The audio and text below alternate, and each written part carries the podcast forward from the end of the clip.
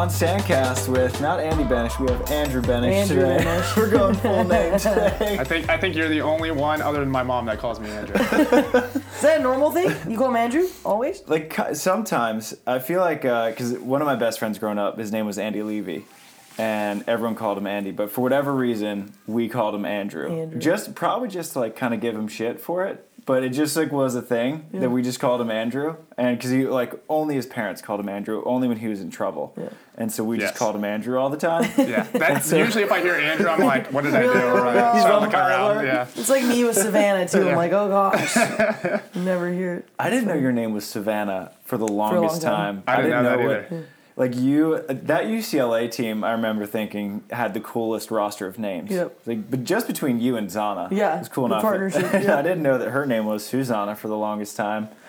The best was in in the Aguas Calientes NORCECA. They were it was they were announced name as Susanna and Alexandra Wheeler, Yeah. and I was like, this is the weirdest thing. this is the weirdest thing. Yeah. But yeah, we all have. Zana's is the most unique name I think I've ever heard. Yeah, Yeah. and I I dig it. I'm like yeah, I think Zana's like sick. a badass name. It's sick. Yeah. I love it. but So everyone, Andrew. everyone's back from competing. We got first international medal. Yeah. Yeah. Let's go. Thanks, La thanks, come on. Give it a bow. And first AVP win, Andy freaking Benesh. I'm fired up for you, man. Yeah, it was a cool experience. No sure. kidding. Like, what a cool way to do it. Like, playing with Nick for a whole season is cool enough, and then Nick's got to like jet to coach Florida State. Oh, you get to play with the greatest player of all time. Yeah, I mean, uh, yeah, when Nick like couldn't play anymore, he's put us in a group text. I think you talked to Phil before. Um, and put us in a group text, and Phil was like, "Yeah, I'm in." I'm like, "All right, Yeah. let's go." so uh, it came together like pretty naturally. Like, I actually didn't talk to Phil at all before he got there. I mean, I texted him. I was like, "You want to play left or right?" And Yeah. I told him, I told him I was like, I'll play on the right. And then I was thinking about it, and I talked to Nick, and he was like, Yeah, you should definitely play left. I was like, Yeah, you're right. That's a good call. So I give credit to Nick for at least 25% of that win. Because if I was if I was on the right, I don't think we would have won. Well, maybe because like that you have that debate of if Phil's on the left, his options way more in play. That's what I was thinking. But I was Right. like, I mean, I'm gonna get served 90% of the balls anyway. Yeah. it would have made my side out way worse. So that's kind of like where we decided. Right. The first game, I was like, "You want to start on the right this time?" He's like, "Yeah." I was like, "Okay, cool. We'll just we'll just keep it like that." Thank God. It worked out pretty well. Yeah, I was I was really curious how you guys were gonna do, because I mean we were in Cuba, so like we we couldn't really watch. right. No I was Wi-Fi. like, you played, yeah. Well, actually, it was funny because like when the, when we did get Wi-Fi, it actually worked really well. Really well. But you just never knew what day it was going to work. Yeah, so we would go like a day or two without it, and then I'd pop back on and be like, "Oh, like we're flying now. Yeah. This is great." That's awesome. Um, but you played so much grass growing up and so much indoor. You've played so much volleyball. I was like, and he's so big and athletic. Like you can dig a ball. Like I've seen it. I, t- I take pride in my defense. Yeah, it's just nobody lets me play defense. Yeah. I was thinking about. it. I was like, Andy. I was telling Tim. I was like, I think Andy's a legitimately good defender. Thank you. And, I know when you text me that, I was like, "Yeah, man, I'm trying, dude. I'm trying." and you, then you get Big Phil up there. Yeah. And between you guys, like two really good servers, really good setters, really good side out players. It's like jumpy as hell. It's like a Yeah. perfect beach for you guys to play And on. hot, so we could split block. It- it could- Exactly. the conditions could not have I was been like, better this for is sure. this is working out pretty well. Yeah. yeah, I mean, and it was cool. Like me and Phil had very like similar philosophies of what we wanted the defender to do to set up the play. Um, so we were like, we were hiding a lot. We were like jumping in and out between the seam. Um, and like we, the first conversation we had about it, I was like, all right, we're on the same page. Like we don't Yeah. have to like try to, you know, work something out. Like we were, we were on the same page from the start. So it was cool to like be able to, well, not only like play behind his block, it was pretty easy. I think, I think if I was playing with like somebody else, I would have looked way worse as a defender. um, but it was cool, like being the one that can like bait for him and like try to trick the the hitter into uh, swinging into him. It, it was a lot of fun. Yeah. It just like just thinking I was thinking about the last couple years for you. I mean, you went you, you and Eric were like the hot young new team and then you get picked up by Billy, who's just phenomenal. Then it's Nick and then it's Phil. It's like you are on like Yeah. a fast treadmill right now. Yeah, it, it, it, it doesn't feel real for sure. Yeah, that that's like one of those moments. I was like, uh, like it, it felt like I was in a movie, to be honest. Like even um, I was like, oh, maybe he won't show up or something. Or I just won't be able to play. Yeah. Like I, until he got there, I was like, oh, okay, this is actually gonna happen. It's crazy. so it was We cool. were in the USA gym like I think the day before we left, Yeah. and he walked out, and and like I ne- didn't even ask. Yeah. Like uh, I think I le- asked like when are you leaving or whatever, and he was walking out, and I was kind of lifting near the door, and he's like, "Gotta go work on my split blocking." I was like, Yeah. "What?" Yeah. He's like, he looked at me like, uh, "Don't really say anything," and I didn't. I kept it. I kept it secret. I didn't even tell Thank you. Evan. I didn't even tell Evan. Thank you. And I was like, oh my gosh, I just was so curious how it was gonna go, and obviously turned out amazing. Yeah. Were there any games that?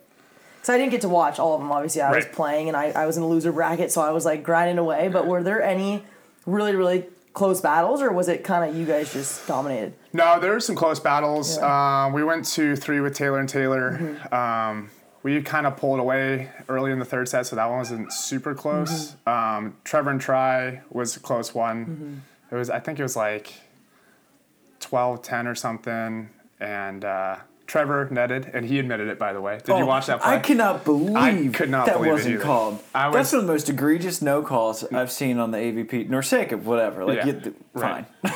but I- AVP. I miss it. lost my mind, but like I have a theory. Like if you go after the ref too hard, like Bill Kolinske, Yeah, like you're they're not gonna get the call. Right, you're not. They, they No. hate you, like as a person. So you're not gonna get I, anything. I watched Billy Gunn a couple times this weekend. I was like, oh no. I know. Yeah. But um, yeah, that that one, and then it was 12-11, because I didn't even jump on the block. I was just screaming at the down ref, and they put it away, and I was like freaking out. I was like, all right, whatever. Um, and then, but I was so mad. Like I probably jumped like 10 inches higher the next On the three next plays. swing. Yeah, so like I wasn't nervous. I was just pissed off at the Yeah. end of that game. So it actually like kind of helped. Held. And then we had, um, it was like 14 13, and Phil ran down a high line and put it away. So we didn't go into overtime, thankfully, but that was definitely our closest match. Yeah. That was a great match too. Yeah. There were some wild rallies in that. Yeah. Tri's set out, of the, net, yeah. is Dude. still one of the best volleyball plays I've seen in a really Insane. long time. Yeah. yeah. I mean, that was unbelievable. Did, you- did you see Phil at the net? In the Yeah. she, the video, she just like goes like this, like fake swings, but like really casually, and then it's like a perfect set. He's like, "Oh crap!" It's so good. Yeah, they had, they had a lot of really good plays during that match. Um, and I think they were like, I mean, obviously they split block all the time, so Yeah. I think them like that heat favored them too. So Yeah. Yeah. that was a tough matchup. And I mean, you'd been in the semis before, um, and you played. Well, you played Tri in the quarters of Atlanta, right? Yep. Um, was there like now that you'd been there a couple times? Did it feel any less of a big stage, or was it still okay? This is this has been my wall. Yeah. I need to break through. No, I mean, um, I really wasn't focused on like what round we were in. Really, I was just kind of focused on the match, um, which really helped. Um, but like last year, I definitely felt like, oh, I'm in the semis. Like we win this, like we're in the finals. Right. But this one, I felt like, all right, we gotta like you know break down the strategy and side out well. So I, I think I was a little more like focused on the like the actual game instead of like where I was at Right. in the tournament. Yeah. Yeah. Which helped a lot. That's good. That's yeah. that's awesome. Do you think that that was like an experience thing, having been there? For sure. I think I think especially last year in Chicago when we played um, Chase and Casey in the semis, I was we like blew them out first set, and I was like, oh, like we're gonna walk into this finals, Yeah. and uh, they beat us pretty bad the second set. And then third set they took it too, and I was like, gosh, like I was thinking about like where we were in the tournament too early and Yeah. stuff. And that almost happened to me again in the finals. I wasn't nervous at all during the finals. Yeah. Until we had our first match point, I was like, oh my god, we're gonna win. Yeah. Yeah. And I go up and I hit a ball like two inches out. I was like, oh shit. Like- and uh, um, the next ball, like we ended up winning the rally. But I was I told myself before the play, I was like, all right, don't do anything special. Like put a good swing in, Yeah. like make them earn it. Yeah. But the the first one, I, I tried to go like OT deep middle. Yeah. Yeah. And I hit it out. I was like, all right, I'm not gonna do that again. Which I mean was a swing that had gotten you guys to the finals. Right. That oh, that deep seam was ridiculous. Like you're, I don't know if anyone. I mean, I know Jordan's a big stat guy. I don't know if he's taking the time to do the stats, but that deep seam swing had to have been like an eighty percenter. Yeah, it felt, it felt pretty good that that tournament. Um, yeah, it's definitely one of my go-to swings, and I can play like the high-low game with uh, the line chop underneath. If I if I know somebody's touching my high seam, like they're they're probably not going to be in the right position if I chop it back. Yeah. So. I liked you wagging at Trevor a couple times too, and he's Oh, like, yeah. "No, no, no, no!" And you tagged the line like three times, and you're like, "Come on, I don't miss that one." Well, the one of the finger wags was to Tri actually because there's a long rally and um, he like swiped it off me, like was not aiming for the court, and then maybe like seven plays later, super long rally again, almost the exact same situation.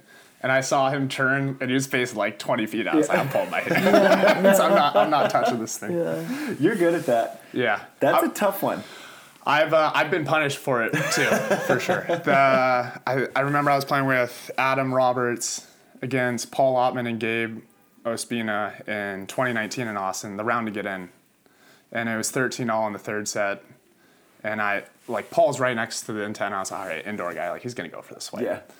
And I pull my hands, and he literally just like fists it like straight, goes down, and then we end up losing 15-13. I was Oh. like.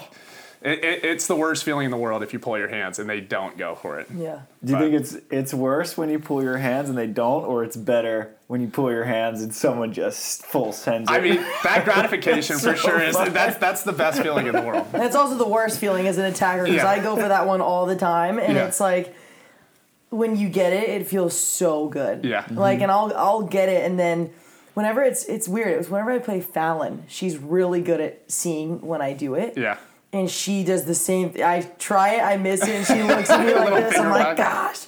But you kind of have to just laugh it off because if you're the one going for it and you hit, I mean, you're hitting it like to the freaking sky Yeah. when you're doing it. And It's I like did it. I did it in Mexico, and the whole crowd was like, "What?" Because they, I mean, maybe they when people don't get volleyball, they might not know what you're right. Trying to do. what you're trying to do. Yeah. But if you can see that and drop your hands, that that's really impressive. Yeah. Only a few people can see that. It, it, I think it depends on who you're playing too. Mm-hmm. Like um, Taylor Crabb, never, even though he's a great indoor player, never swipes, No. And I've tried it probably eight times on him throughout the years, and it's never worked.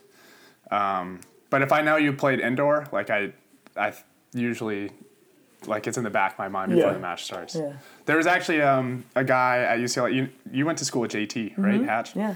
He's the best high hand swinger I've ever Yes, seen in my yeah. life. Really? Yeah, and um, That's like uh, probably ninety percent of his kills were just high hands. he had Just really- such a yeah. cannon. and we we were on the junior national team together, and I remember we were in Lake Placid. We had like this gym. The wall was like 30 feet back, and I knew out of system like he was going for it, and I'd go up and pull, and he would hit like like 40 feet up the wall, Yeah. like, like so far Yeah. out.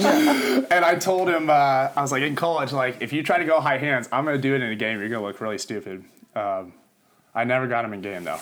Uh, that's that was that was my biggest disappointment from then Were you in college with him the whole time? Were you guys the same year? He was one year below me, I think.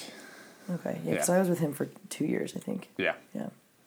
he's a really gnarly player. Yeah. he's really good. And the thing with Taylor is, I think that like a lot of guys will see the court really well, but I think that no one sees blockers' hands better than Taylor. He'll Yeah. just hang and hang and hang. As soon as you move just a little bit this way, he'll just chop it away from Right. you. Yeah. And if you ever drop, he just like Yeah, pounds it. yeah, it's going straight down. Just his arm is so fast. Yeah, yeah. He the way he comes in too, like um, he is so open. I mean, he's got to have like shoulder problems or something, right? the way his arm moves like doesn't make sense. It's like, physiologically. Him and uh, the other one that gets me is TJ DeFalco's shoulder. Yeah, I watched that. I'm like, that is so violent. yeah, yeah. He hits it so hard. I think TJ has the fastest arm in the world right now. Uh, I would not doubt that. Yeah, Because he, yeah, he's for real. yeah, yeah. He's got a fast arm. We tried him a couple times when we played him last year, when he was playing with Nick. Yeah. and he was just hammering balls. All right, all right, we're not, Yeah. we're not, we're not going to touch him Do you think he's gonna try and transition out here, play beach? I mean, it's hard to give up however much he's making in Mm, Fair enough. And wherever he's playing. Where's he? Italy, I think he's in Poland. Poland this year. I used to watch his um, Italian team last year. They were so much fun to watch. Yeah. Yeah. Yeah, they were all young, undersized, and they were beating like Perugia, who had like all world team. Yeah. Mm-hmm. It was- they were really fun to watch. Yeah. Yeah, well, I know we had him on the podcast after he played in Manhattan, and he was like, "I'm going to play beach. I don't know when, mm-hmm. but he, I mean, he's kind of like Micah Ma'a, where Yeah. he could come back and play beach whenever he wants, Yeah. but he loves indoor. TJ loves indoor and loves the mm. physicality of it, and Yeah. I think he's starting to recognize that. You know, on the U.S. national team, it's it's getting it's going to go from like a really old team to a really young team mm. pretty fast. Um, just with like Reed and David and Yeah. Matt Anderson and all those guys like starting to move out. Yeah. So TJ is like going to be kind of the leader of that team mm-hmm. Right. pretty soon, and so I think he sees indoor like sure shot to Paris, pretty likely shot to LA, mm-hmm. and then I, I think he'd probably come back after that. Mm-hmm. But I know he wants to play it. I remember during COVID because he was just stuck somewhere overseas, Wow. and then he was like, "What am I doing? Yeah. Why, why don't I come back to the beach?" Yeah. I'm sure you, it doesn't seem like you have many regrets.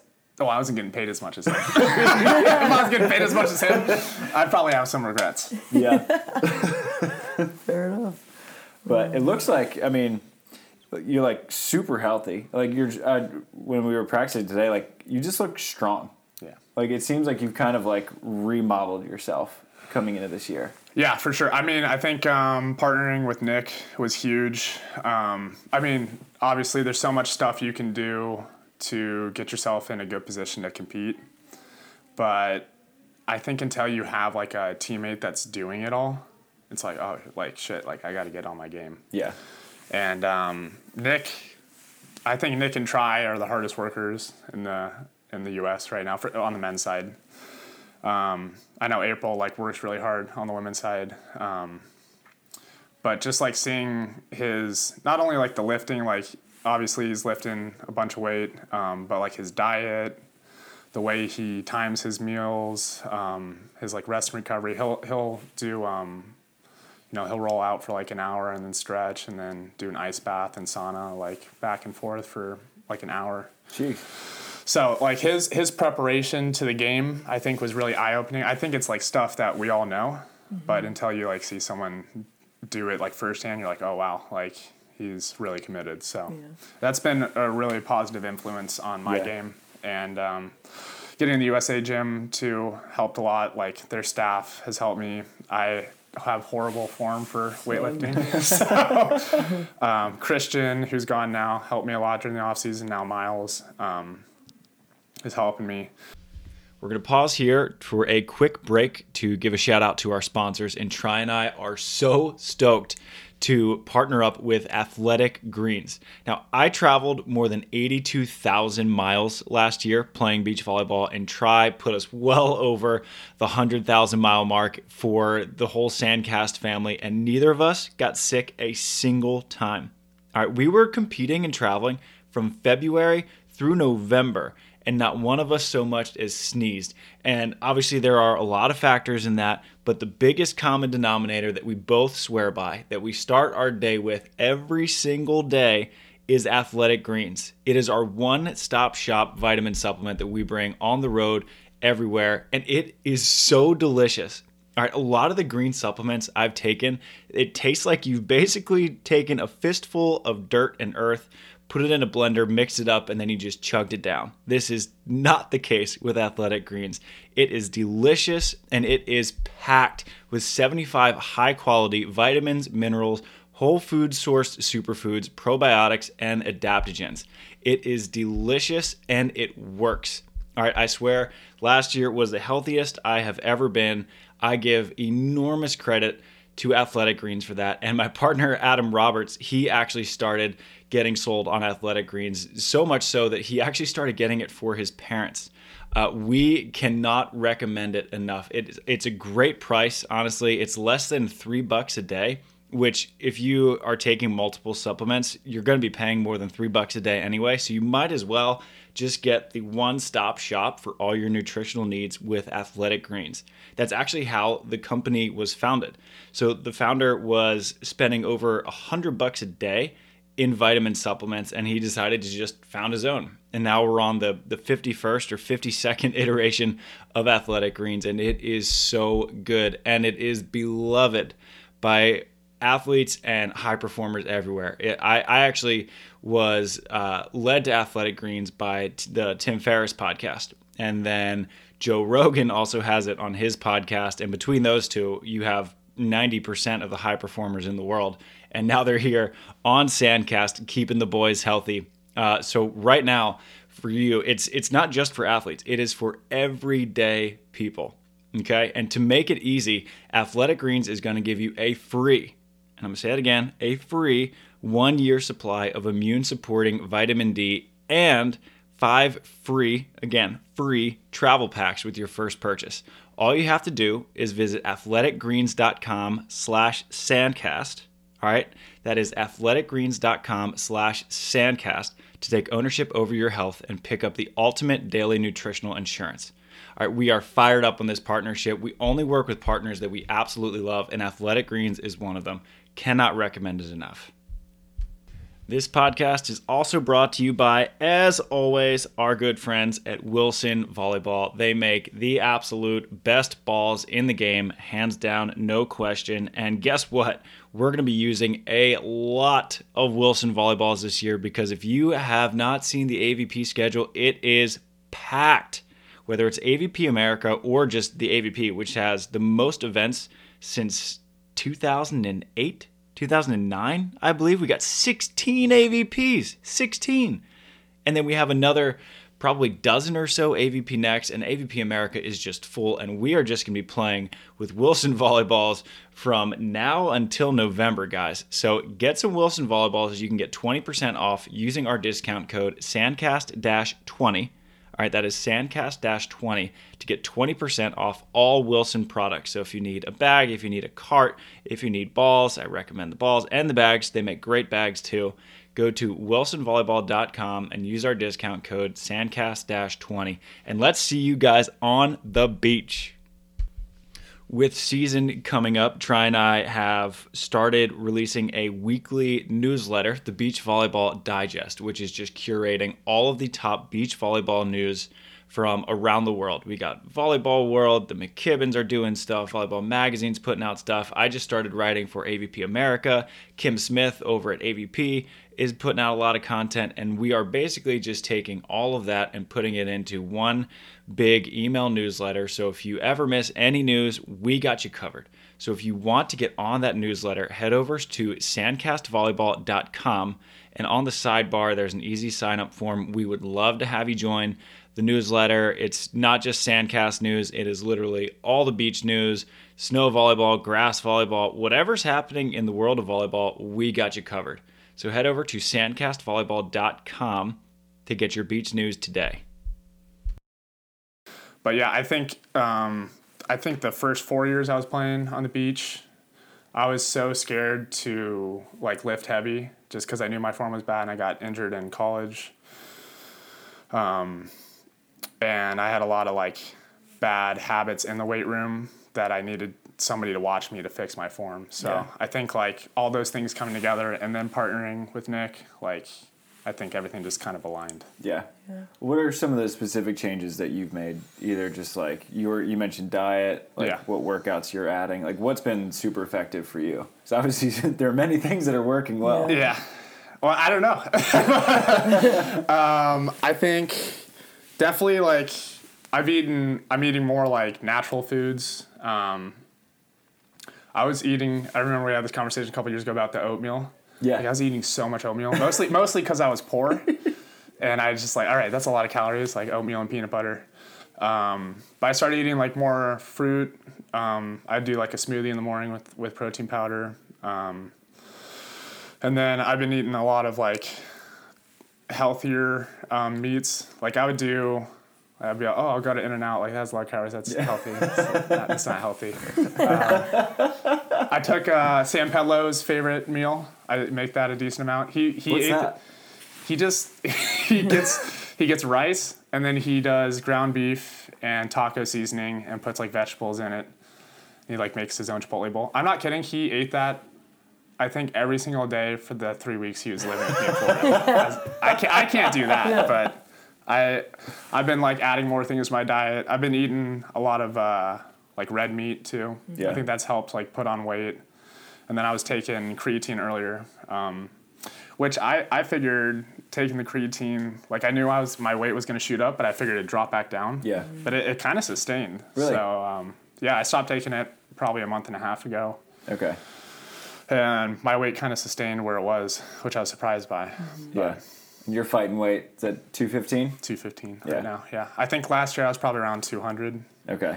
So I put on a lot of weight, which was scary because I thought, uh, you know, back injuries might put some more load on it, but I felt great. I think as long as I take care of like the stretching and recovery stuff, like Yeah. I think it's a good weight Yeah. to play at. I feel like it depends. You know, you can be like 200 and 215, but the complexion of your weight can be so different. Mm-hmm. You know, like you're two, 215, but like you're pretty solid muscle at this Yeah. point. I feel leaner than I was last year. Yeah. So You look like you're like cut up, you're big. Like thanks, man. me and Tim, when we were watching, I was like, that looks like a totally different Andy Benesh from like 2019. yeah. You just like, you've like evolved. Yeah. Yeah. Yeah, I think um yeah, just like committing to it and you know, if I get injured or something, then I can adjust from there. But um I think just like going all in to the weight stuff, like I was kind of like in and out, like a little scared to hop back on the train. Yeah. And I think I, when we were playing probably like three years ago, I told you like I don't believe in weightlifting, Yeah. which uh, I'm getting I'm getting more sold on. Um, but yeah, it's been uh, it's definitely been like more of a mental transition than like the physical one. Yeah. Um, just like fully committing to it. Yeah. So it's cool. And it's cool because like you've been surrounded by so many veterans of the game. You know, you Yeah. played with A Rob, who was like the launching pad Yeah. for talented blockers. Right. You know, and I Lord knows like you and I both know that A Rob leaves no stone unturned with his health and whatever. So like I know that he probably showed you a lot and then Billy's been a veteran for a long time. He's not like the crazy intense competitor and Nick is. yeah, Um, and then when you were in Florida, you know, Phil, you trained a lot with him. I'm sure you picked his brain and Jason Lochhead and whoever. Like, it's cool that, like, a lot of people are surrounded by greats in this sport, but not a lot of people actually take the lessons, internalize them, and then execute on them. And it seems like you're doing that. right. Yeah, I always I heard a quote. I don't remember who said it, but it was like assume the person you're talking to like knows something that you don't, even if it's you know some random guy. Yeah.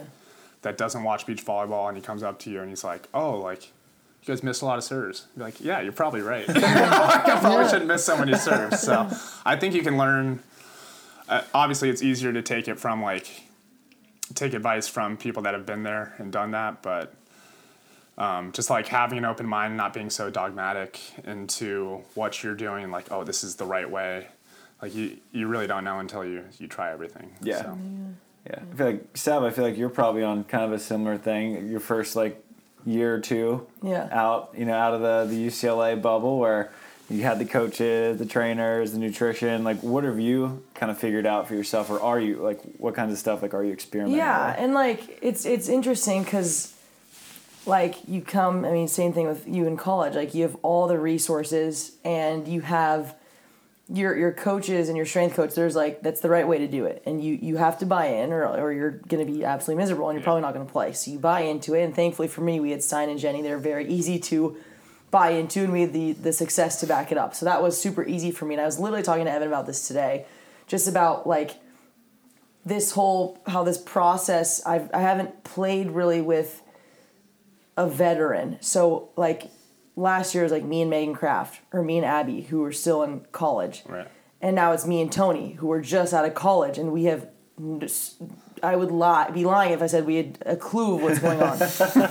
like I mean especially me like I don't know anything that's that I don't know what the right thing is for me because everyone has a, a different this is i talked to you right before i graduated about like everyone's journey is a bit different and so it's been an interesting transition for me because i you have to you know figure out what works best for you and i haven't had that person but we started working with jen snyder who Nice. Um, very recently within the last couple of weeks and her biggest thing it's it's i mean i have so much to work on on the court but her biggest thing right now is like like you said taking care of yourself off the court like she stresses so much when we're, cause we're going to lithuania in a couple weeks like we're going to be on the road for like three weeks in a row she's like you have to bring a foam roller you have to bring a lacrosse ball you have to be feeling well. You have to be hydrated, and that's like her biggest thing. And she's making me show up thirty minutes before practice. I'd show up five minutes before practice, throw three balls, and I feel like I'm young and I'm fine. I can get a, I can get away with that, but Yeah.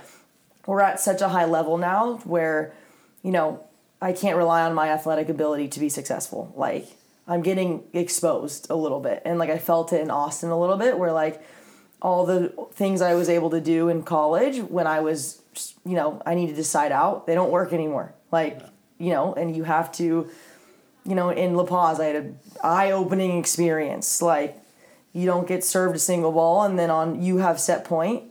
I, we were up 2017, and they served me, and I and we lost the set. And like, and I didn't have a coach there. I didn't have a. I was playing with Megan Gebhard. She's not very experienced either, and so I didn't have anyone to like coach me through that. But I learned so much, and so instead of learning from a, a veteran, I'm learning through like trial and error, which is like really frustrating. Yeah. But it's a part of the process, and me, me and Tony are in the same boat, which is great. And Jen's been really helpful, but um, yeah, I mean, I wonder what it would be like if I paired with a veteran, how quickly I would progress. But that's how I feel when I train with Jen. Like I feel like she knows a lot, and I, I'm sure so many coaches do. But she's been really helpful in trying to transform our game different. It's mostly a mindset thing. It's mostly most of it is mindset and off the court stuff. All, all the on the court stuff is like little tweaks here and there. And you you kind of already know like yeah, what, I know exactly yeah, what I need to work on, and it's a lot of stuff. But the biggest thing is like the mental side of the game, or like the you know preparation in between games, and making sure I'm eating the right things in between games, and like not eating oatmeal packets because I eat oatmeal all the time, like stuff like that. And like Evan's been he's been great with the fu- the fueling thing. He loves to cook, and we we've been eating pretty good. But I I mean I used to go in and out all the time, and Yeah. like Yeah. drink a beer with dinner, and then it was like three or four beers, and then I recover terrible. Like you just don't realize that like this is this is perfect. So. Yeah.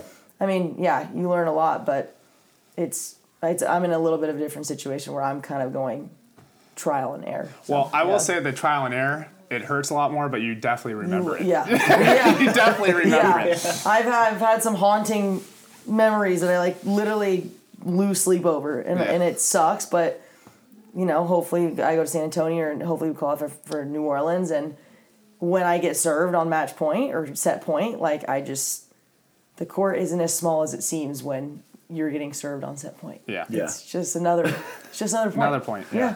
But I wanted to ask you, you know, pairing with, I mean, I think you had a good experience with Billy, and he was a Yeah. veteran, so that you know, I've never done it. So what was it like pairing with Billy, and then pairing with someone like Nick, and then all of a sudden pairing with someone like Phil? Are you like shitting yourself? Like, oh my gosh, I, I better perform, or is it more exciting, or both? I mean, what was that experience like for you? I mean, I think actually last year playing with Billy was like really, really helpful in Yeah. terms of understanding like your role with your partner. Like, Yeah. obviously, I'm younger than all three of those guys. I remember the first tournament I played with um, Billy was at Cancun um, Oh yeah. uh, Country Quota. We had to fly down there.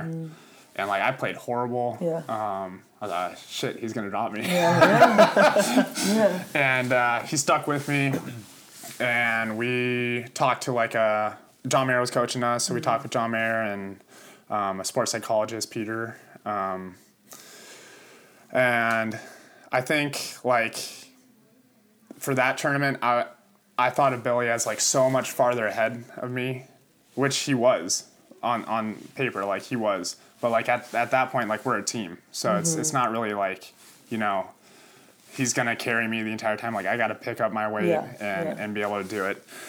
Um, so that was a really helpful ex- experience, and then like being able to play the rest of the season with Billy and like grow as a team. I love playing with Billy. Yeah. Mm-hmm. I, I, Billy's definitely one of my favorite partners. Um, such a nice guy, like very surprisingly very fiery on the court. Yeah, you wouldn't you wouldn't think, but it, I met him in Puerto Vallarta and he was Oh, yeah. awesome. Oh, yeah, yeah, yeah. yeah, He's, I, So funny. I think he's the funniest guy on Yeah, tour. yeah. He's so funny. yeah. But I think, yeah, and then um, pairing with Nick, like it's kind of the same thing as like, oh, he's been to the Olympics. Like I remember the first like whatever five or ten practices. I was I was pretty nervous. Um, just to like show that he made the right decision. You yeah, know, yeah, with Phil, it was different because it was like, all right, sweet, like we get a split block. Yeah. Like we're not supposed to uh, do that well. Yeah. Even though like I was like, all right, I'm playing with like the best player of all time. If we lose, like it's not Phil's fault. you know? but I wasn't really coming at it from that approach. I was like, all right, we got to like figure out um, the the chess match. Well, Like you had no time to prepare, so you kind of had no, nothing to lose. True. Yeah. Very true. Yeah. Yeah. And I think like there's definitely partners that put more pressure on you Mm-hmm. just through like body language or whatever, um, like little comments. The way they but communicate, yeah. right. yeah. But um, like I've kind of I feel like I've gotten past the point of like putting people on a pedestal, um, either people you're playing with or people you're playing against, Mm-hmm. and um, I, I I really do think like playing with Billy kind of opened my mind to that to that part of the game. Is everyone's the same once you get out there. Usually, I mean, I think the better you are, it's hard to stay on top of the mountain. Like you have more pressure if you're the one seed, you're playing a 16 seed.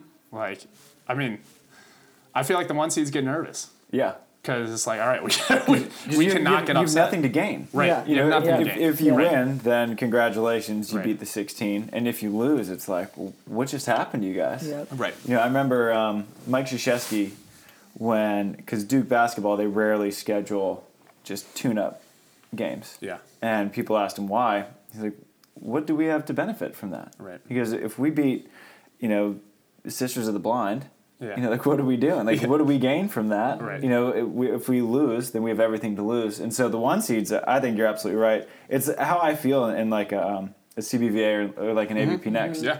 When you're playing, you're like the one seed in your pool and you're playing the four. You're like, these are two pretty athletic guys. Yeah. You know, they could catch a heater from the service line and we could lose. And like, I'm like, damn it, I just want to play a really good team. Yeah. So So it's not as bad if you lose, right? Right. A hundred percent. you Yeah. get that thoughts in your head. A hundred percent. seriously. Yeah. Yeah, I think um, like I played a bunch of those Florida tournaments. Yeah. And like I was probably it was like me and Logan, like one of us should win the tournament. Yeah. But you lose to any other teams. It's like, oh, like you sucked it. Right. and the Florida guys will let you know. Yeah, oh yeah. They'll let Yeah. you know. They're loud. I love. I like the Florida culture. Me too. man. Like I like it's loud, it's brash, and Yeah. then it's uh, when it's over, everyone's like, "Hey man, you want to get a drink?" Yeah. Yeah. It's great. Like Yeah. everyone's friends in like that brotherly way where you can like talk shit, and then Yeah. five minutes later you're like, "Oh, Yeah. hey man, Yeah, what are you they're doing cool. tonight?" As long as you can separate them. I remember Right. the first time I played Brad. I was gonna say Brad Connors. I was literally just gonna say that. I love Brad. The first time I played uh oh sorry. You're good. Yeah, the first time I played Brad, he was playing with John Justice, and I was playing with Eric Brannick, and they were talking so much shit. And like we went on a run, and we like absolute. I think we won like the last eight points of the game. like we just started murdering them and talking back, and I was like, oh, these guys are probably going to fight us after. And Brad like came up, and he's like the nicest guy ever. You want a court. rumpy? Yeah, yeah, exactly. You want a rumpy. And like ever since then, like I've been friends with Brad. Brad's an awesome guy. Yeah. And you know, like once he gets in the tournament, like that's just who he is on the court, you know. And that it works for him. Yeah. He, he definitely gets some guys with that um, that approach. Like he'll, I've seen people melt down against him because they like, Especially the Californians. yes, They melt. Right. When Brad Connor starts opening his mouth, I'm like, oh man, give me some popcorn. I'm Yeah. ready for this Yeah. one. It is hysterical. Yeah. The thing about, you know, guys like Brad is that you know where you stand with Brad. right. He's just going to tell you how it is, Yeah. no matter what he wants to say. A hundred I'm like, percent. I appreciate your candor, mm-hmm. Bradley. Yeah, yeah. You, you, you never have to guess what's going on in his mind. He's, he's, he's a straight shooter for sure. It's so funny. It's like Jake McNeil, so in the movie that we shot in Bulgaria, he had to play basically Brad Connors. Yeah. Where he was just loud and brash and just bouncing balls and letting people know it. And Jake, before like he would shoot the movie, he'd tell the guys, I don't mean any of this. Yeah. And the three guys walked off set. I- they couldn't handle it. Dude, I was talking to No him and way. uh, I literally talked to him this weekend about it. And he's like, I had to play the bad guy the whole movie. I didn't know he was in the movie with you. yeah. Oh my It was gosh. hilarious. he showed he was talking. Yeah, I talked to him about it in Thailand. They showed me the trailer. It's, I don't think Okay. it's officially released yet. Yeah. But uh, what was his line? It was like basically like you suck it off the court and like tell, telling him he's bald and stuff. I was Yeah. like, Jesus, Jake, like, that was too much. Dude, he let it rip. And the CEO of the studio was like, You can't, because they just let us go. they like most of the volleyball stuff. They're like write your own script, do whatever. Yeah. And so when we were playing, it was just like totally unscripted. And Yeah. your reef learner, the CEO, he's like, no one can script this. Yeah. So this is incredible. Yeah.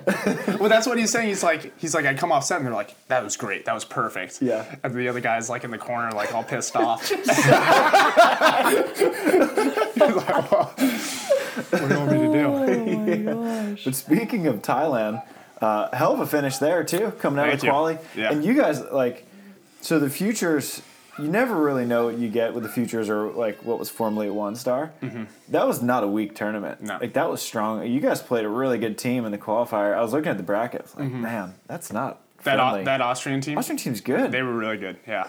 They you played uh, uh, Kindle. yeah. He has one of the craziest arms I've ever seen. Yeah. Yeah. I mean, I think everyone we played, we played an Israel team first round that was really good, like really physical.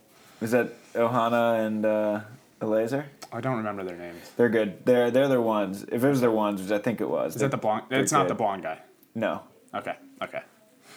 Yeah, I don't remember their names, but yeah, we played a lot of um, really good teams in that tournament, and but it was like, dude, I Austin was probably twenty degrees colder than it was in Thailand. Oh my gosh. Yeah. Wool. Yeah. So I, like I was at Austin, I was like, this is like, Yeah. I I r- literally wasn't hot like during any of the matches. Oh, Oh my awesome. gosh. So I think like having that tournament as preparation was was big. Um, but I would say probably two people a day just straight up died on the court. Yeah. Like you would watch them, third set would happen. It was like someone would go up 2-0 and they're like, all right, that guy just gave up. Like Yeah. you could literally see them give up. It was crazy. And people people were like hiding behind the ref stand during the side switches. yeah. Like it was so hot. That's how uh, Cuba was similar, Wow. where you could just see the you could see the give up Yeah. happen. Right. And it was crazy because there were really good teams who were losing to objectively terrible teams. Yeah. Because they just could not stand the heat. Yeah. And we played this Puerto Rican team that ended up beating uh, Logan and Tim Mm-hmm. in the quarters. We played them in the quarterfinals, Oh, and they were just they had nothing left. Yeah. No gas in the tank. They just stopped trying. Yeah. And they gave up, and I was like, "Well, th- now this is just annoying." They took, they kept calling medicals and stalling. Yeah. Yeah. and uh, I, I just wanted the match to be done, but like you could see teams just like throwing in the towel. Yeah. Just like very visibly. yeah, Yeah. And we are um, semifinal. It was just a race to the bottom between me and Bogue of who was going to melt down first. Because after, like, we were up like eight six in the second, and Hagen figured it out, and he was like, "We just need, we just need to melt him down." And so it was just like short deep, short deep, and I was like, Oh my gosh. "Tim." Need some help. And Tim was phenomenal. Probably the best match he's played. Yeah. Just carried me all the way through. Oh That's It awesome. It was just me or Bogue who's gonna die. That's so funny. Those are the worst tournaments. Like I I don't understand how they like every tournament you play in, it's like the hottest weekend for that region. It's like how you guys Or it's planning this? raining. or it's or it's pouring Yeah. rain. Yeah, Like last year, I felt like I played at every tournament when it was raining. Yeah. I was like, what in the world is Yeah. going on? World Tour, you pretty much you'll get rain everywhere you go. Yeah. yeah. Although, did it rain in Thailand? Is it pretty good? Mm, I don't think it rained during any of the matches. It might have rained like like for thirty minutes a day, but it was usually later in the day. Okay. Like after. Yeah. But it was humid. It was really humid. Yeah. It's crazy. No wind gosh. until the finals. That's, I mean, I would say that's nice, but that's terrible. Yeah. Because when Yeah, it was still in. Cuba, I was like, oh please God, just a little breath. Just, Yeah. Just I would literally go to the box. I have like two waters and just pour them on my head. yeah. And I'd yell at the downer like, "We need more waters." Every single batch. He looked at this graveyard of bottles. what do you have these? Hey guys, how's it going? Wanted to take a quick second here to let you know about an awesome product that we discovered this off season. It is called Eversun Lighting. Eversun Lighting is an extremely portable and versatile lighting system built for outdoor after dark activities such as beach volleyball. We used it in the McKibben four-man this year, had an amazing night match, which you probably saw on YouTube. The company is expanding quickly. They're on their third production model, and that unit is called the Apollo. That's the one you're going to want to get your hands on. It is made up of two LED lights, 100% lithium ion battery powered, 18,000 total lumens, and if you're going to carry it around, it's about the size of a snowboard case. Weighs 35 pounds. Light head detaches from the telescopic mast, which goes from 5 feet all the way up to 20 feet high. That mast is ultra light and ultra strong, made of carbon fiber. If you get two of these lights, they can light up a beach court easily. You get four of them, it's gonna be like a professional match. You also can swap out the batteries. Each battery will last about five hours. So these are extremely versatile. The Apollo units are currently being sold on pre-order because of there was so much success in the McKibben four-man.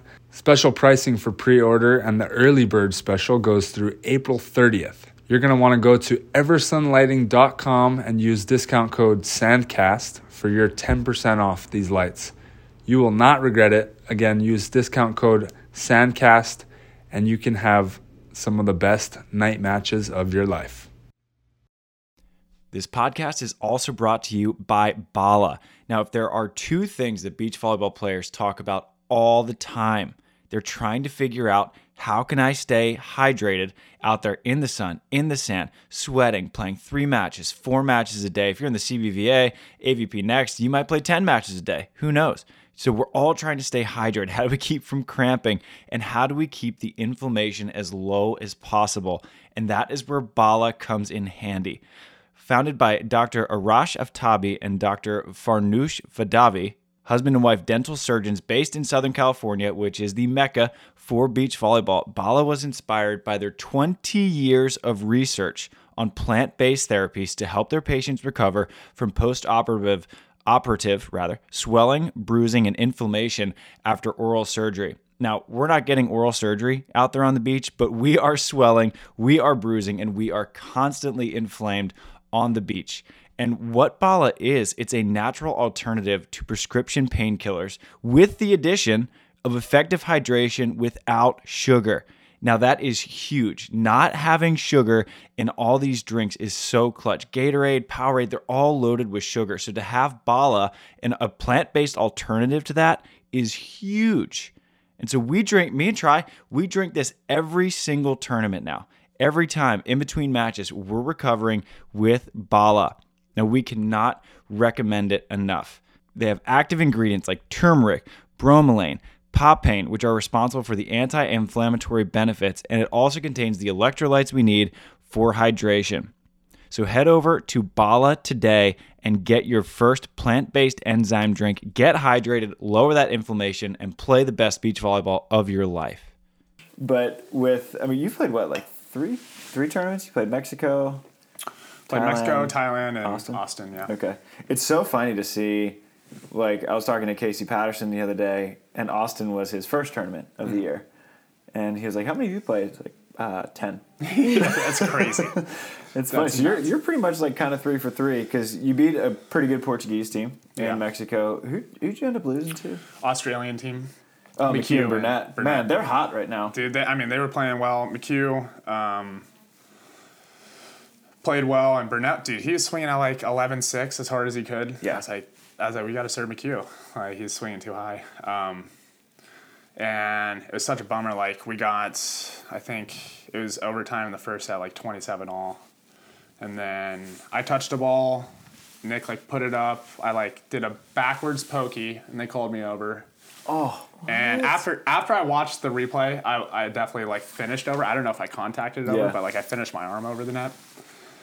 And Nick was going off on the ref, and then they were serving me the entire time, and they served Nick, and he got sand monstered. And that's oh, how he I lost the remember first seeing set. that one. I was like, Brutal. and then they played really well the second set. Like they definitely uh, deserved to win that second set, but that first set was was a, like a killer for the momentum. Yeah. Yeah, Yeah. That's a good team though. They, yeah, they were playing well.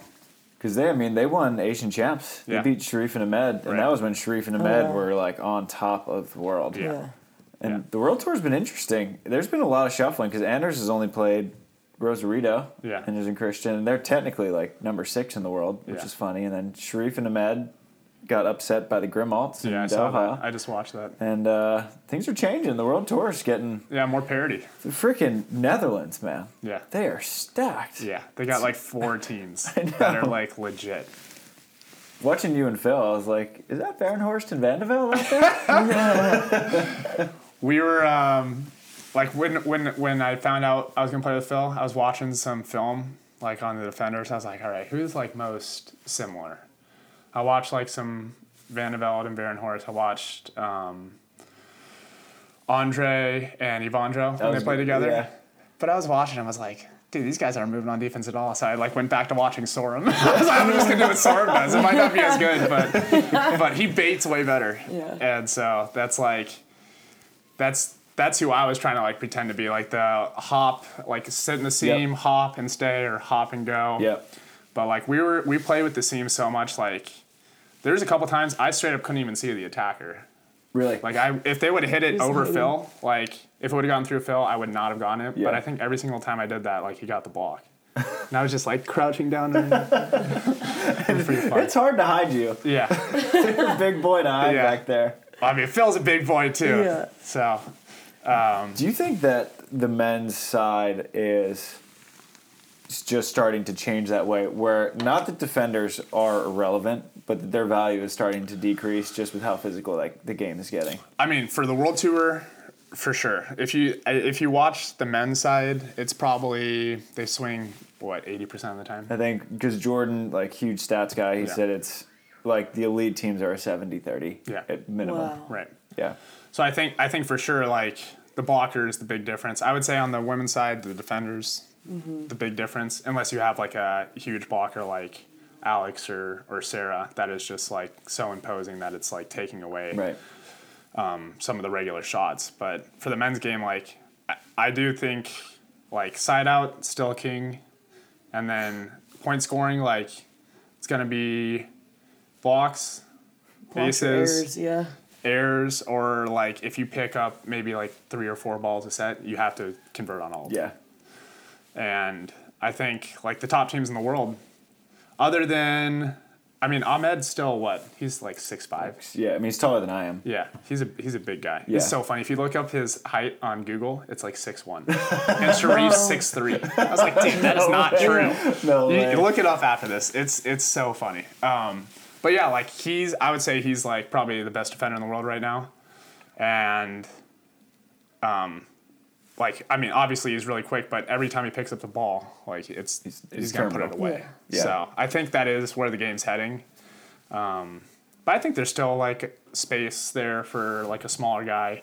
You just have to be like lights out for side out Yeah. and have a good serve to be able to put them in trouble. Yeah, because I look at you look at the best teams in the world, and they're just monsters. Yeah. You know, you get you have a Christian, Yeah. um, and Yorick de Groot Yeah. is phenomenal. But even he, I mean, he's six three, six four. He's Same like, with Soren. as tall as He's I am. like six- and six big. four. and then you know, so I look at like Taylor Crabb, and he just has to work so much harder Mm-hmm. to score. And it's been funny to see this balance because it went like for a while when Phil got on tour, he was like the biggest dude. Yeah.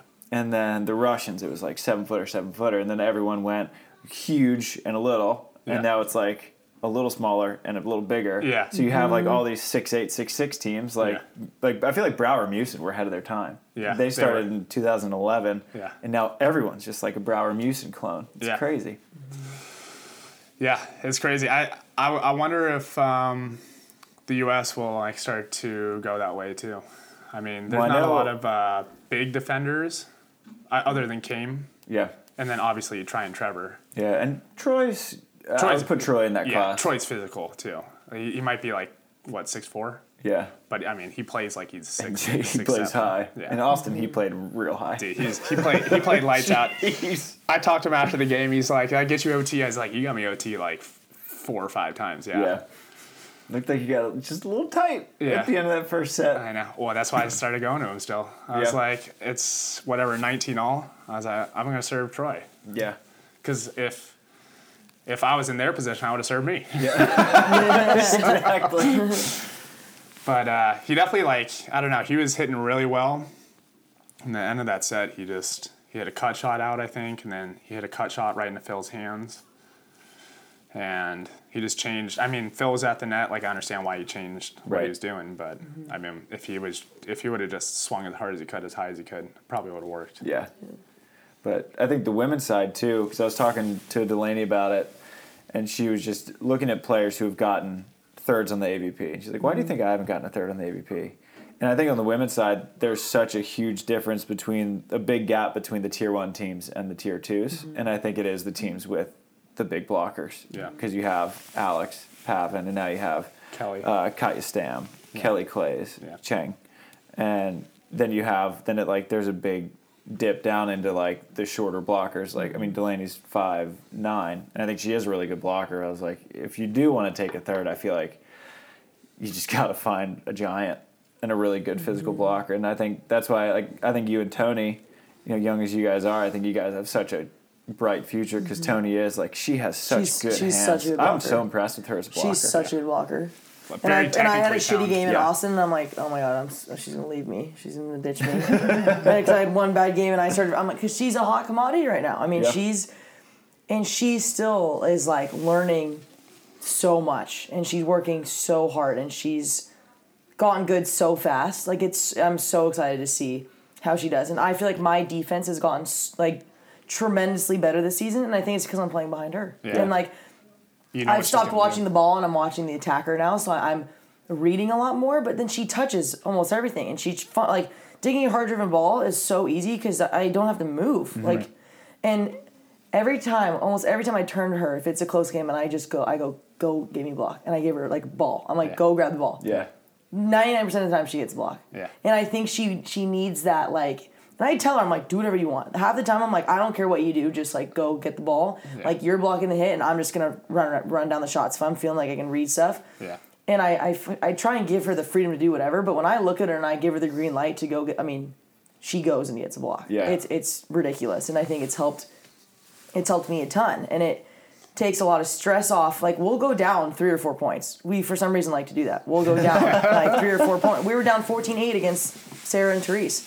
We came back and won 21 19, 18, 18 or 19. Jeez, I didn't know that. Yeah, we just got to run. She blocked some, and I just I just was kind of freed up to like go run down shots and just be a, kind of a spaz like I like to. Just roll, around, roll around in the sand a little bit, and she's been working. You know, I mean, it's exciting. I'm excited to see where she goes and hopefully where we go together because she. I mean, she's gonna.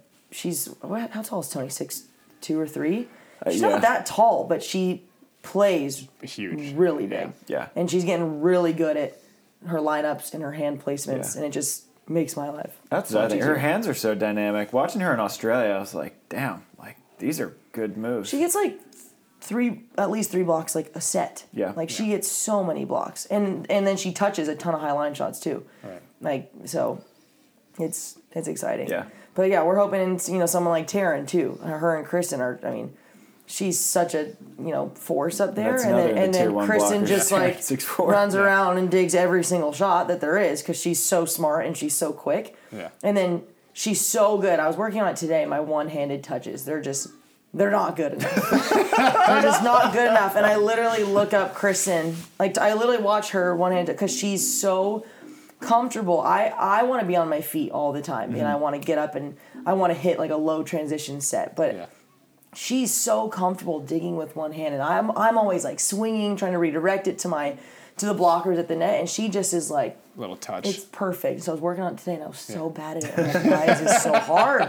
Tony was better than me. We were doing like a one-handed little pepper thing and it was so she was so much better than me. I'm like, why do I suck at this? It's just another thing added to the list of like things I'm not good at. But yeah, and so Taryn, I mean, obviously they won. all- They're incredible. So that's a team that I'm I'm excited to see how they do, and I'm excited. I want to compete. I hope I play against them. I hope I qualify for New Orleans, and I hope I get to play against them because that'll be Tony's from Baton Rouge as well, so that would be a super fun matchup in their in their hometown, and um, they're I mean they're obviously so talented as well. So I think it's it is evolving to more of like the big blocker, and as a defender, I mean it makes it so much easier as a defender to, Right. to run around back there. Yeah, you know for sure, like, you have to take this sliver, and then if they go high over there, like, whatever the blocker might touch, you can run that down. you down. run it down. Yeah. Yeah. So. And it's fun. When you mentioned like when you say like go get a ball, like Tony will get a lot of blocks. Yeah. As a blocker, I think it's funny. Like A Rob would always tell me, Oh, yeah. just like just get the fucking ball. Yeah, yeah, I'm gonna do it. Dude, I get fired up. If my defender gives me a ball, you're one of the rare defenders that just gives a straight ball Yeah. block. Like, usually I'm calling it by myself, like double ball block Yeah. behind my Yeah. back. They're like, no, change it. I call a ball now. It's either ball or I give her like go sp- like and Yeah. we serve out of the middle and just go Yeah. here. Like Yeah. we're we're again you know we're playing with a lot of different things. We're Yeah. we're still a pretty new pair. Like we're still trying to figure out where we want our sets. Like there's Yeah. so much that we're Yeah. trying to figure out. But I look at her and it's it's less about line angle now. Like we run way less fours and threes than we used to. Sometimes you know we mix that in. I think it's good to mix everything in, but a lot of it is just like go grab the ball. Yeah. And and based on where the set is, I still have to make a you know we're still moving to different places. If someone runs a back set, it, it changes things a little bit, but I feel like that's underused. I mean, you don't Yeah. see that that much. But I haven't played against a lot of. I haven't played against Pavan. I haven't played against you know um, Alix. I've played against Taryn a couple times, but I still think Taryn goes really high sometimes. Yeah. And if, if she's getting really good at going over, and if she continues doing that, she's going to be such a be such an incredible blocker. Um, but I, I don't think enough people just go balling. You know who does a really good job at it? Carly Kahn, and she's five She's good at everything. Nine or She's 10? Amazing. and she's stuff she just go and she's so good with her hands and so i think it's if you can be a really good disciplined blocker with your hands you can be good but it is it's tough for someone like delaney who's she doesn't have the size so Yeah. it's hard but she would she defend would she like to defend Yeah, well, I mean, her biggest, all of her biggest successes have been as a defender. Mm-hmm. I mean, she beat Melon Pav in the New York qualifier as a defender. She won the like USA Queen of the Beach Yeah, thing. yeah. As well, I mean, uh, in pool play, she did whatever, but Yeah. then she picked up Kelly Claes Yeah, and ended up winning, played- and then won a gold medal with Terese last year as a defender. And I was like, "There's a pretty good trend here. yeah Yeah. Hey, maybe the women's side is gonna go that way too. Just keep getting bigger and bigger Yeah. defenders. yeah I mean, it's it's looking that way. Yeah. I mean, well, the defenders, I don't know. I feel like are still not big, but the blockers, like that's like I feel like the clear delineation between the elite teams. Yeah, just huge. when you have the big blockers, Yeah. and you look at, I mean, Kelly Kolinske, I feel like is almost getting on the undersized part Yeah. for the, those elite sixteen teams. Yeah. She's like six two. yeah it's crazy. Yeah. What are you What are you working on right now? Like, what parts of your game are you trying to develop? I mean, I think same thing with Savvy. Like, I have a lot to there's a work lot, on. been Right. a long Yeah. checklist yeah Um, I've really been trying to add like um, a chop, like a cut cut shot, but more of like a chop than like a cut shot. Like a dart. More of a dart, yeah. Uh, which I, I was trying to work on it a little bit today. Yeah. But uh, didn't go very well. um, yeah, I think I have like. See, the problem is I get into a game situation like I know it's gonna work, but there's definitely times when I play teams, um, especially the top teams, like they'll get me in a trap, like whatever they serve me a certain way, and they drag me towards um, like for where my approach isn't like where I'm comfortable, and like just like adding new tools for my side out game just to be able to use like if I get stuck in one of those situations. Because last couple years, like you know, if you blocked me high, I was still just gonna. the next one, I was still gonna Right. try to go OT. Like, Yeah. um, but I think like adding more tools to be able to work with, like when I get trapped in a game, and then um, serving was a big focus. I'm still working on the serving a lot. I think just like being um, deceptive with the shoulders. You do a really good job of that. I think um, like facing one way and then like hitting, like you do the uh, corner to corner and you do the inside out into Yeah. the seam, and it's so hard to see because like it doesn't really look like it's going at either person Yeah. because it's the the spin's taken away from the left Yeah. sider, and then but it doesn't get all the way to the right sider. You don't have a lot of heat. You gotta get creative. but like I think you do a really good job of like being deceptive from the service line. I think um, past years like I knew where I was gonna serve, and I would go like very over the top, yeah. and just like being able to spin the ball different ways to like create new angles. And then obviously blocking, like I think um, like timing is still like my biggest thing. Like if if I feel good on the timing and my eye works good, like I feel like I'm I'm really good. But it's so hard to get yourself into that zone, even if you know like like all right, don't watch the ball, like jump after they jump. You just get caught up in like, oh, am I in the right spot, like the Right. lineup, and then like, oh, I wasn't even thinking about it, like I forgot again. Yeah. And then like you'll do that like seven points in a row. It's like, all right, I gotta focus. So I think like really just like simplifying the blocking for myself and like only having like one or two things to think about.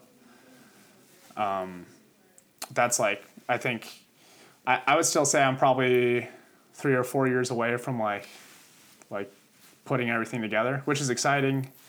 Um, but I I also know like I just have to be patient with it, like not to put too much pressure and like get super mad in practice Yeah. or whatever when I'm not executing. So. Yeah.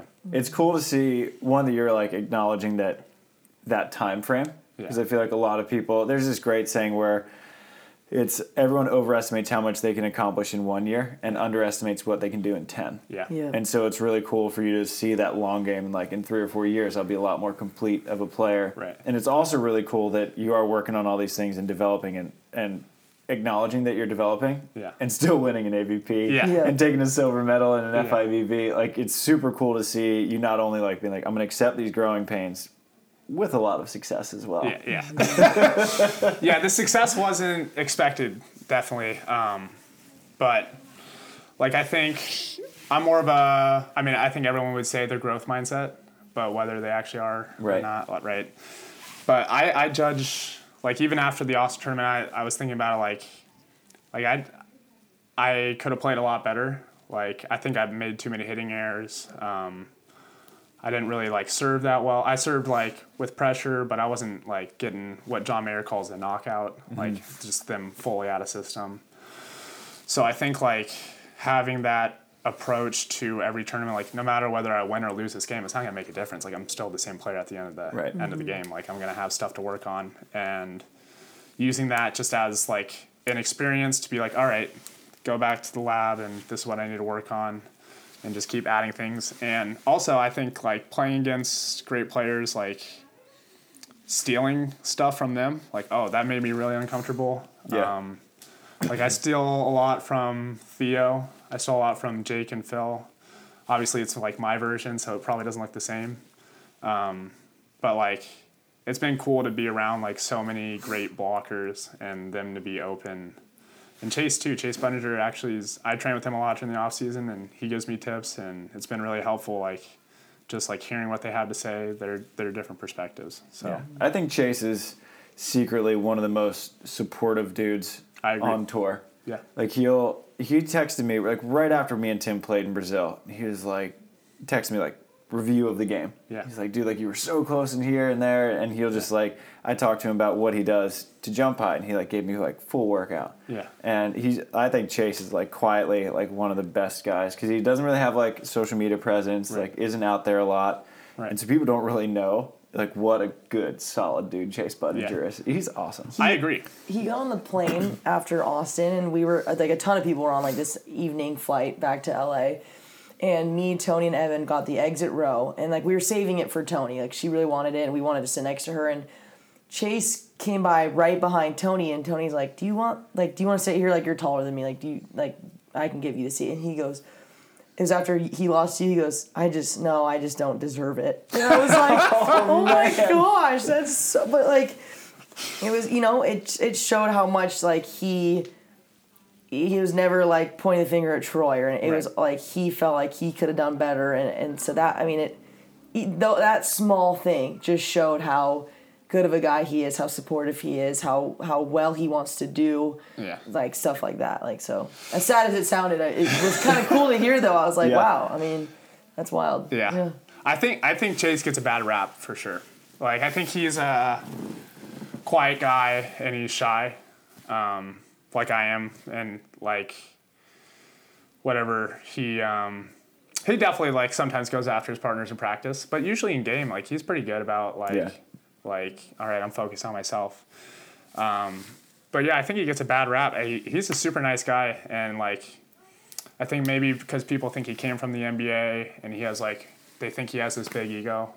I don't, I don't really see that when I play with him or hang out with him. Yeah, I don't think it's an ego thing. I think it's just a culture thing. I mean, basketball culture is just different. I mean, you can bark at your teammate in Yeah, that's basketball, and that's totally acceptable. That's like true. Mm-hmm. Michael Jordan, like was an asshole, like an objective asshole to his teammates, but it's what makes basketball teams great. Yeah. Mm-hmm. You know, and then you come out to the beach and everyone's like pretty sensitive. Yeah, and, yeah. and you know, Very sensitive. and so when you like kind of yap at someone, they're like, "Oh my god." Yeah. Like, did you see that Chase gave me that look? It's like, well, yeah, he's holding you accountable. Yeah. Mm-hmm. And and I think the Chase is so good because he holds himself accountable. I You know, it, yeah. It'd be one thing, you know, if you were demanding something of your partner that you weren't doing yourself, but everything he's demanding of anyone, whether it was Rosie or Casey or Troy, like he's doing himself. Yeah.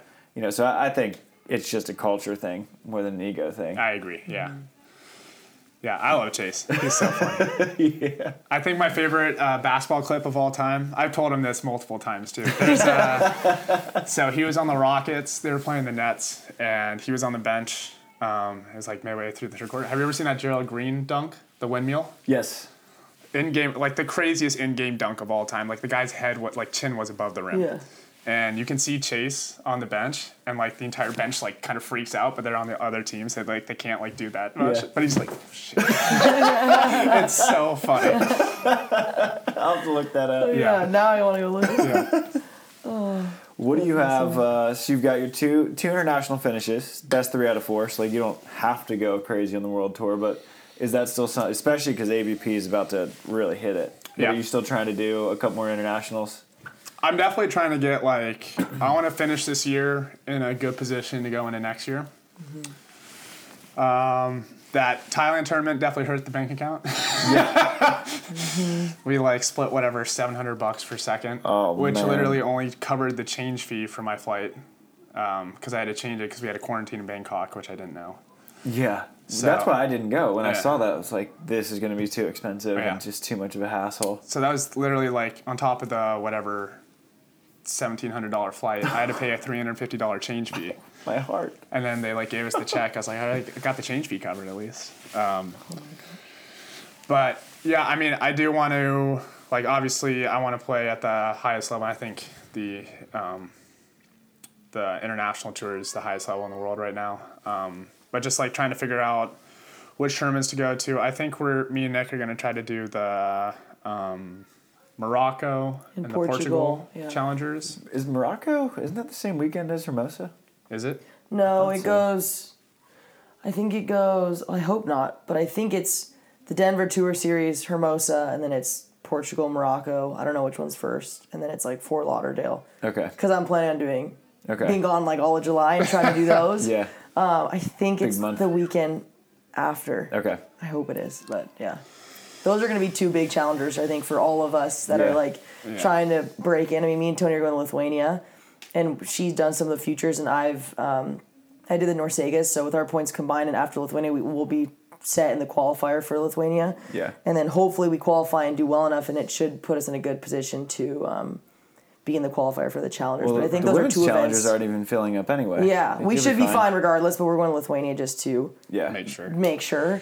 But those are going to be two events that I think a lot of people are going to try and go to because there's not many challengers until like November. October, Yeah, November, whatever it is. I Then then it's like a whole month full of Yeah. challengers. I know. So I think those would be two good ones to try and go to for sure. Right. Yeah. Yeah, I. It's crazy like how long it takes for your points to kick in too. Yeah. Yeah. Yeah. It's like you gotta have the finish what like forty five days before the turn or whatever Yeah, whenever you it's like register. whenever the registration Right. is. Yeah. yeah. That's crazy to me. Like um, I, I wanted to do some more futures, Mm-hmm. um, even though the money's not good, like just to get the experience. But I remember, um, yeah, Jake and Alex, the Canadian team, like they got a second in where was it Australia, Uh, Yeah.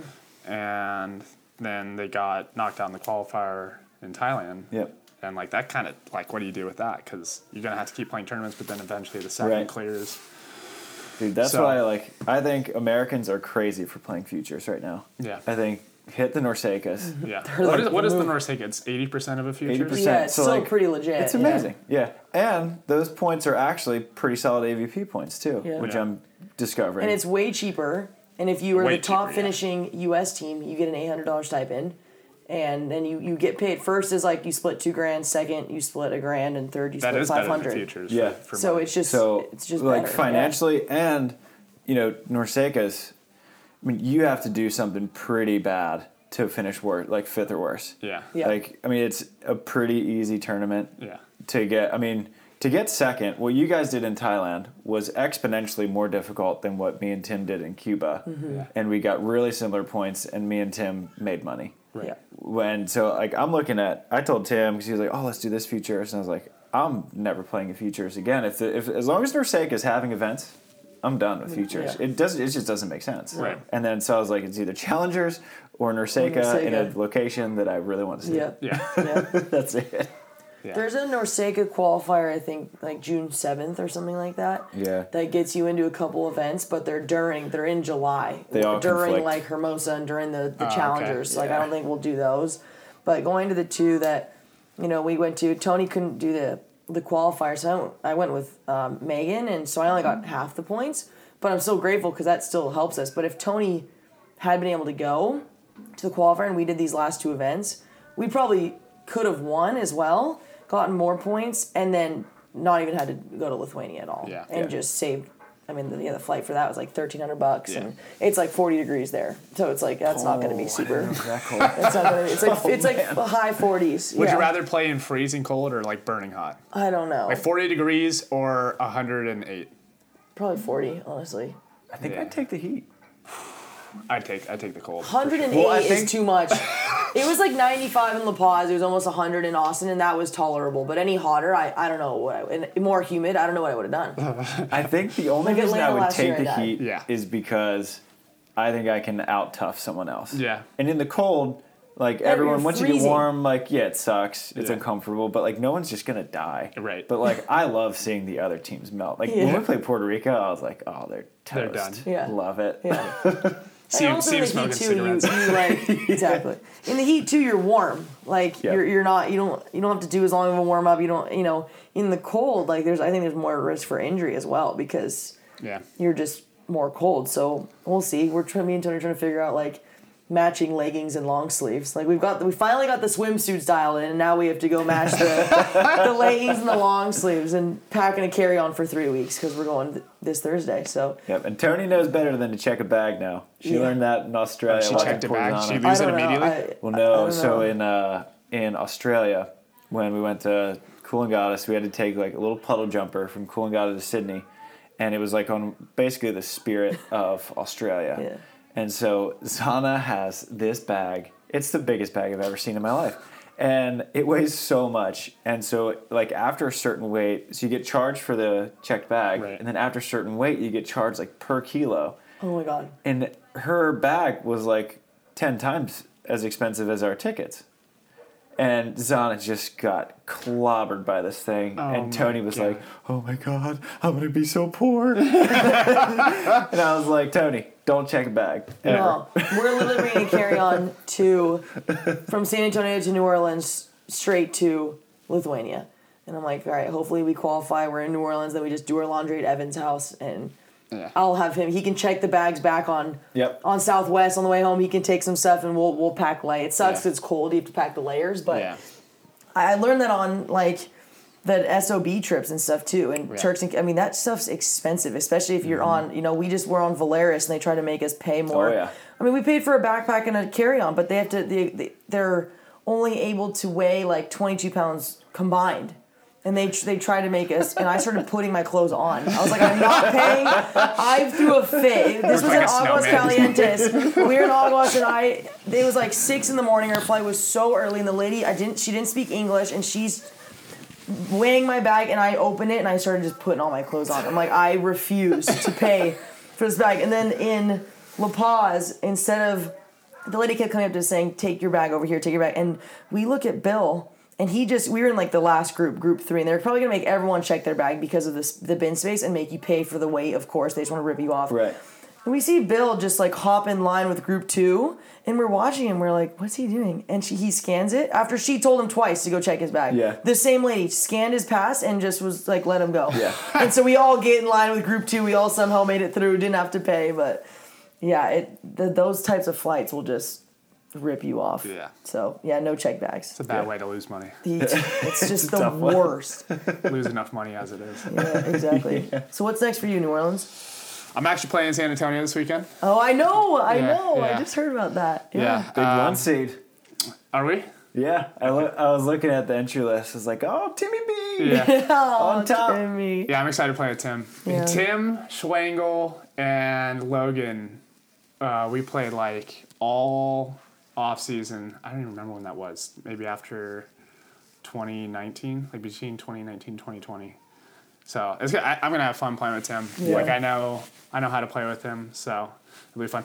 I will feel bad though if like we play like Schwengel and Berkey or something in the quarters. And yeah like, That's what happened with uh, Bill and Evan. They played Schwengel and Berkey oh yeah. in the in like the round of sixteen and beat them. Yeah. And they that just is a bummer because I, I would feel bad if I like took a spot away from someone But I mean, hey, like if the AVP is not going to stop it, which by the way, I think they should. I think if you're a main draw team, you shouldn't be able to play the qualifiers Yeah.